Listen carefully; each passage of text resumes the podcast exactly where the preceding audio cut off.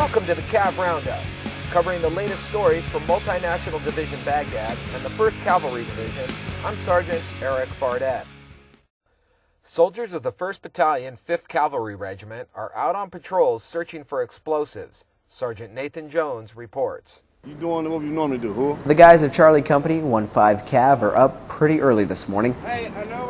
all tired. It's a 0230 wake up, which didn't give them a lot of recovery time from their 10 o'clock turn in a few hours ago.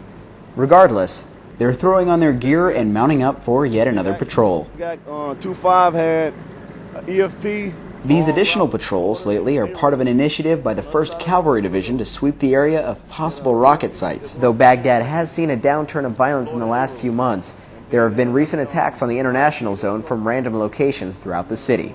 Basically just mount up and head out. That's where 2nd Lieutenant John Harris and his men come in. We're mitigating and reducing the chance of a rocket being launched in international zone. This particular morning seems to be a slow one. Lieutenant Harris makes a stop when he sees two men carrying scrap metal at a leisurely pace. What is your name? Mohammed but they turn out to be harmless.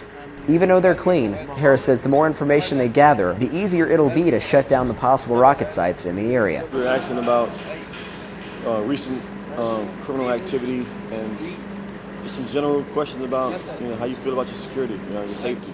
Turned out to be a pretty routine morning, but Harris claims these routine patrols are what keeps the attacks at a minimum. Keep it from reoccurring and having new rockets being launched. Reporting for the 1st Iron Horse Brigade Combat Team, 1st Cavalry Division, I'm Sergeant Nathan Jones, Team 1st. A medical clinic in Yarmouk has been reconstructed and reopened. Project manager and 46th Engineer Battalion Captain Mandy Brayman from Republic, Ohio, tells us more about the project. It's a really broad range of treatment they do there. A uh, very good um, physical therapy center there. They've also got things as in computer courses there. They offer. They have sewing courses they offer there. They do blood work there. They uh, have an X-ray facility. They have a dental facility. So it's kind of just a general clinic all wrapped up in one to provide overall service to the community. It not only allows us to um, help the community by refurbishing this facility, but it also helps us to hire people in the local community so it helps their economy in the long run. Captain Brayman also said the engineers have more projects like this planned for the future.